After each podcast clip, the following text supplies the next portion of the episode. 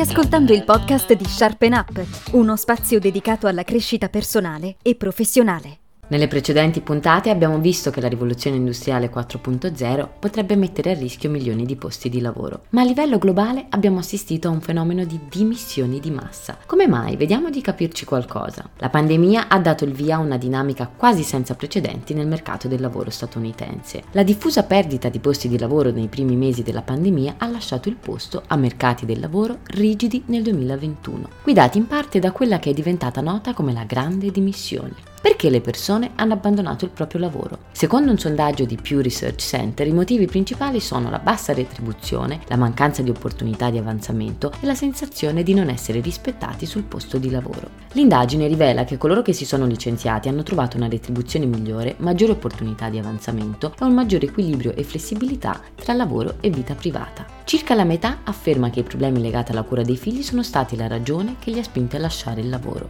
Una percentuale simile indica la mancanza di flessibilità nella scelta dell'orario di lavoro o la mancanza di buoni benefit come l'assicurazione sanitaria e le ferie pagate. Circa 4 adulti su 10 hanno dichiarato che lavoravano troppe ore, mentre 3 su 10 troppo poco. Tra i motivi marginali c'è il desiderio di trasferirsi in un'altra zona e l'obbligo vaccinale. Ma che cosa ha portato a queste dimissioni di massa? Secondo un articolo di Harvard Business Review, i fattori che hanno prodotto i cambiamenti che stiamo vivendo nell'attuale mercato del lavoro sono cinque: il pensionamento, la ricollocazione, la riconsiderazione, il rimescolamento e la riluttanza. Perché la popolazione invecchia e i lavoratori vanno in pensione in numero maggiore, ma non in massa. Riconsiderano l'equilibrio tra vita privata e lavoro e i ruoli di cura. Cambiano settore in modo localizzato o si rimescolano invece di uscire del tutto dal mercato del lavoro e a causa dei timori legati alla pandemia dimostrano una certa riluttanza a tornare al lavoro di persona. Gli americani sono contenti delle loro scelte in ambito lavorativo? Secondo Bloomberg no. Più di un quarto di coloro che hanno lasciato il lavoro stanno riconsiderando se hanno fatto la mossa giusta. Secondo uno studio su oltre 15.000 persone in cerca di lavoro condotto negli ultimi tre mesi da Joblist, una piattaforma di intelligenza artificiale per la ricerca di lavoro, molti americani sentono l'urgenza di trovare un nuovo lavoro perché ci sono segnali che indicano che il mercato sta cambiando. Circa la metà delle persone in cerca di lavoro prevede che il mercato peggiori nei prossimi sei mesi. Quasi la metà di coloro che hanno dato le dimissioni afferma che il nuovo lavoro non è stato all'altezza delle proprie aspettative. Il sondaggio di Pew Research Center fornisce dati simili. In effetti, un terzo degli intervistati afferma che la situazione è più o meno la stessa e circa un lavoratore su cinque sostiene che i benefit attuali sono peggiori rispetto a quelli dell'ultimo lavoro. Lo studio di Jobless sottolinea come alcuni si siano anche accorti di sentire la mancanza dei colleghi e questo non è da sottovalutare, soprattutto se pensiamo che molti di noi trascorrono al lavoro lo stesso tempo che trascorrono con la famiglia e gli amici.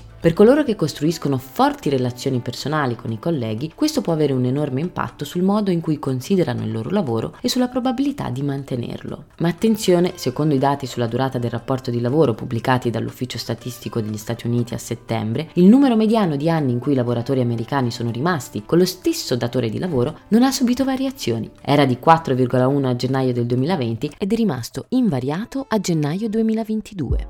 Ciao, sono Alex, la voce e il volto di Upskill, il podcast di Sharpen Up. Ti racconto il lavoro che cambia attraverso analisi e storie.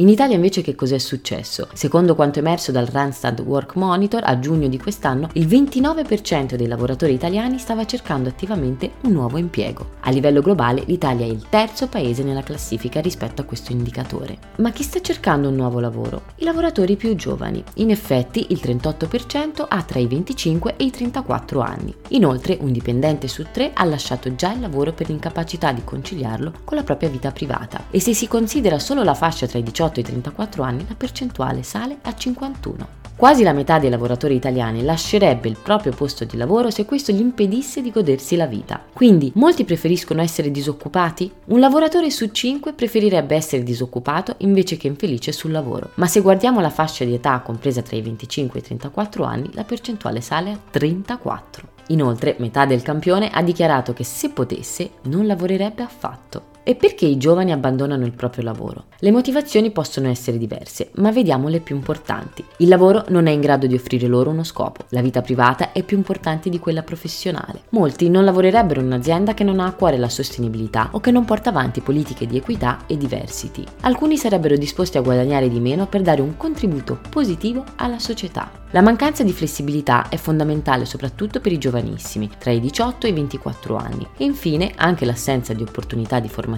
e sviluppo rientra tra le motivazioni principali. In definitiva i lavoratori ricercano uno scopo nel proprio lavoro, un equilibrio tra vita privata e lavorativa, opportunità di crescita professionale e soprattutto quelli più giovani non sono disposti a mettere in discussione i propri valori per lavorare. Siamo nell'era della YOLO Economy, ma che cos'è? YOLO è l'acronimo di You Only Live Once. Secondo questa logica si sacrifica la sfera lavorativa per dare priorità alla vita privata. Il pensiero è stato teorizzato da Kevin Roose, editorialista del New York Times, e ruota intorno a quattro punti fondamentali. Orari flessibili, smart working e co-working, lavoro che si ispira alle proprie attitudini, tempo libero per dedicarsi alle proprie passioni e ai propri affetti.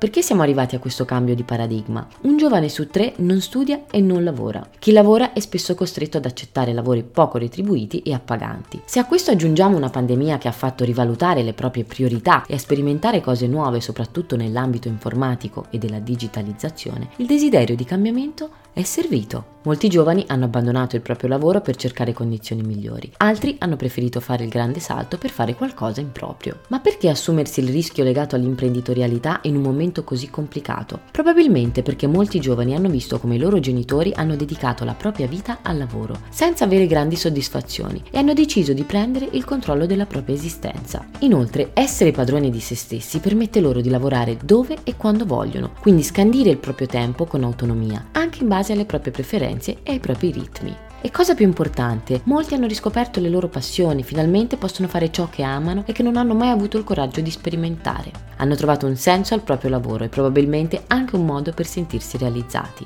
Ma qual è il problema delle aziende? Il principale problema è quello di attrarre e mantenere i talenti. Dal fenomeno delle grandi dimissioni si può dedurre che le realtà che misurano la soddisfazione dei dipendenti sono poche. Per trattenere i propri talenti non è sufficiente capire i motivi che spingono le persone ad abbandonare il proprio lavoro, ma anche le ragioni che le spingono a restare. Quindi le aziende sono chiamate a mettere al centro delle loro priorità il benessere dei lavoratori. Da un lato è necessario offrire dei percorsi formativi il più personalizzati possibili, affinché le persone possano migliorare le proprie competenze e crescere professionalmente. Ma questo non è sufficiente perché il lavoro deve offrire uno scopo alle persone, quindi le mansioni devono essere adatte alle competenze individuali. Questo implica valorizzare le capacità e le unicità dei lavoratori. Anche la flessibilità di orario e luogo di lavoro è fondamentale perché non solo offre una certa autonomia al lavoratore, contribuendo così al suo benessere, ma perché gli consente di compaginare la propria vita privata con quella professionale. In effetti, se vi ricordate l'inizio della puntata, la ricerca di un equilibrio vita-lavoro è stato quello che ha spinto molti giovani ad abbandonare il proprio posto negli ultimi anni. Un altro aspetto fondamentale è quello economico, perché non è sufficiente offrire uno stipendio in linea con le competenze e le responsabilità dei lavoratori, ma sono sempre più apprezzati i bonus di produttività, sia aziendali che individuali.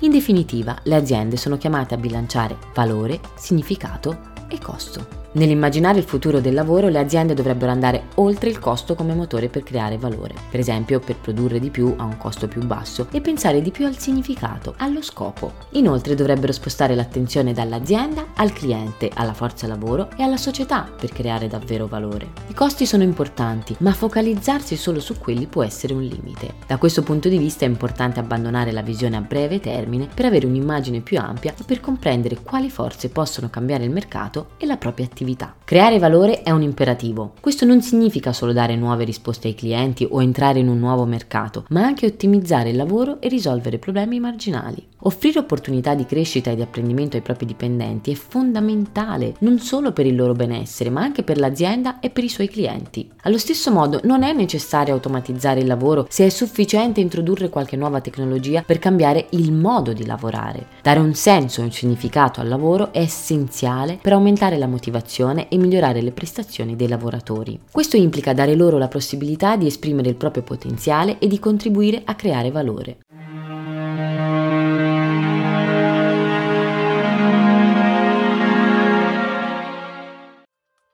Prima di concludere questa puntata vorrei anche dare qualche dritta alle persone che in questo momento sono insoddisfatte del proprio lavoro e che sognano di cambiare occupazione. Innanzitutto chiedetevi in che modo potete modificare il vostro lavoro per renderlo più soddisfacente. Una tecnica molto utile è quella del reframing, che consiste nell'adottare una nuova prospettiva per cambiare il modo in cui interpretiamo ciò che ci accade o che percepiamo. La realtà ha tante sfaccettature e bisogna sforzarsi di vedere e gestire tutte le soluzioni che abbiamo a disposizione per non focalizzarsi eccessivamente sugli aspetti negativi, alimentando così la propria sofferenza. Se per esempio credi che il tuo lavoro non abbia senso, prova a pensare alle cose che fai per gli altri. Il tuo lavoro come le aiuta? Qual è il tuo contributo? Se sei un addetto alle pulizie in ospedale, puoi pensare che il tuo lavoro non abbia alcuna rilevanza, oppure che il tuo lavoro migliora la permanenza in ospedale dei pazienti e delle loro famiglie. Qualsiasi lavoro tu svolga, puoi trovare un significato più profondo alle tue mansioni. Un'altra cosa che puoi fare è quella di cercare di adattare il tuo lavoro alle tue esigenze e preferenze. La routine del lavoro con il passare del tempo può diventare pesante e la motivazione diminuire gradualmente. Se sei un dipendente, innanzitutto devi capire qual è il tuo margine di manovra e poi cercare un modo per personalizzare il tuo lavoro. Ma in che modo? Per esempio potresti trovare uno stratagemma per velocizzare i compiti che non ti piacciono, per poi avere più tempo da dedicare a quelle attività che ritieni più appaganti. Puoi anche modificare il tuo ambiente per renderlo più comodo, gradevole e accogliente. L'ambiente in cui lavori è fondamentale per il tuo benessere. Assicurati di creare un ambiente privo di distrazioni, soprattutto di tipo auditivo, riordina la tua postazione per stimolare la tua creatività e il pensiero razionale. Cerca anche di aggiungere un tocco di blu per rilassarti e stimolare il pensiero creativo. Se possibile, adotta una pianta o decora il tuo spazio con immagini che richiamino la natura. Puoi modificare anche le interazioni con i tuoi colleghi, creando nuove relazioni per avere nuovi spunti, confrontarti con persone diverse e migliorare le tue conoscenze e competenze. Infine la domanda più importante. Chiediti se l'azienda per cui lavori e i tuoi colleghi condividono i tuoi stessi valori. Se la risposta a questa domanda è no, chiedi a te stessa o a te stesso se hai delle alternative interessanti dal punto di vista economico, relazionale e culturale.